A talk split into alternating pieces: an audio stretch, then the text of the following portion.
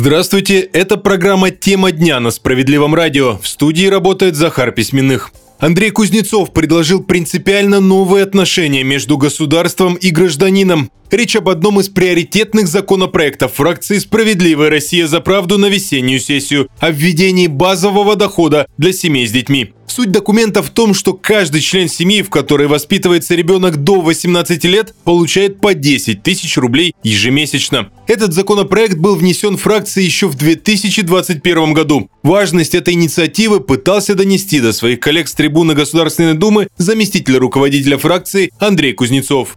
Мы предлагаем принципиально новые отношения. Вы все время пытаетесь это только в социальные рамки обсудить. Но мы предлагаем новые отношения между государством и гражданином. Когда государство спрашивает у гражданина, что ты сделал для государства, он говорит, я создал семью и родил детей, и этим самым я укрепляю государство. И поэтому государство ему гарантирует определенные вещи. Да, это по-разному называли в разные времена. Речь, помните, шла и о природной ренте и так далее, о доходах, которые наше государство получает, и какие приоритеты оно оно ставит в поддержке граждан.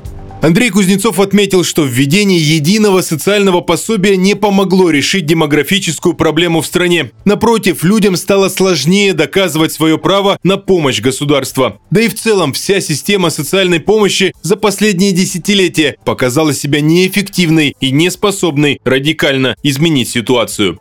Может быть, мы себе ставим просто цели такие неамбициозные. Мы привыкли считать страну нищей страной, а она таковой не является. Так давайте искать способы, меры, источники, которые партия, в том числе «Справедливая Россия», предлагает в избытке. Здесь и Валерий Карлович выступал неоднократно, показывал, где можно и нужно брать эти средства. Даже сейчас, в тех условиях, про которые говорил коллега Нилов, что у нас есть сейчас куда тратить деньги и так далее. Но тем не менее, давайте мы хотя бы сигнал пошлем, давайте мы хотя бы ориентир себе поставим. Хорошо, не можем в этом году применить. Давайте поставим себе цель. Я не знаю, в 2030 году на это выйти. В любом другом году. Но мы будем двигаться к этому. А не говорить все время о принципах, которые нам чего-то не позволяют делать. Потому что в конечном итоге люди спрашивают, для чего государству нужна семья? Нужна ли она государству? Вот в чем главный вопрос.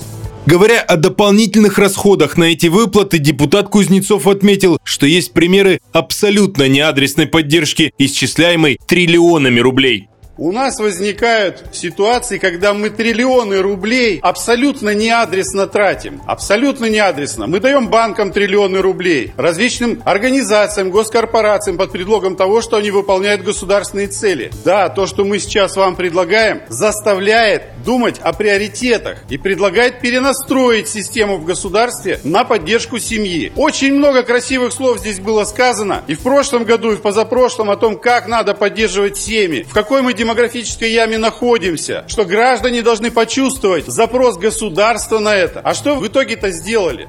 Добавлю, из тех депутатов, кто голосовал, абсолютно все высказались за принятие этого законопроекта. Но благодаря пассивности партии большинства необходимого количества голосов не хватило, законопроект был отклонен. Несмотря на это, партия «Справедливая Россия за правду», как и всегда, продолжит добиваться выделения дополнительных мер поддержки для тех, кто в этом нуждается. Это была программа «Тема дня». Оставайтесь на волнах справедливого радио.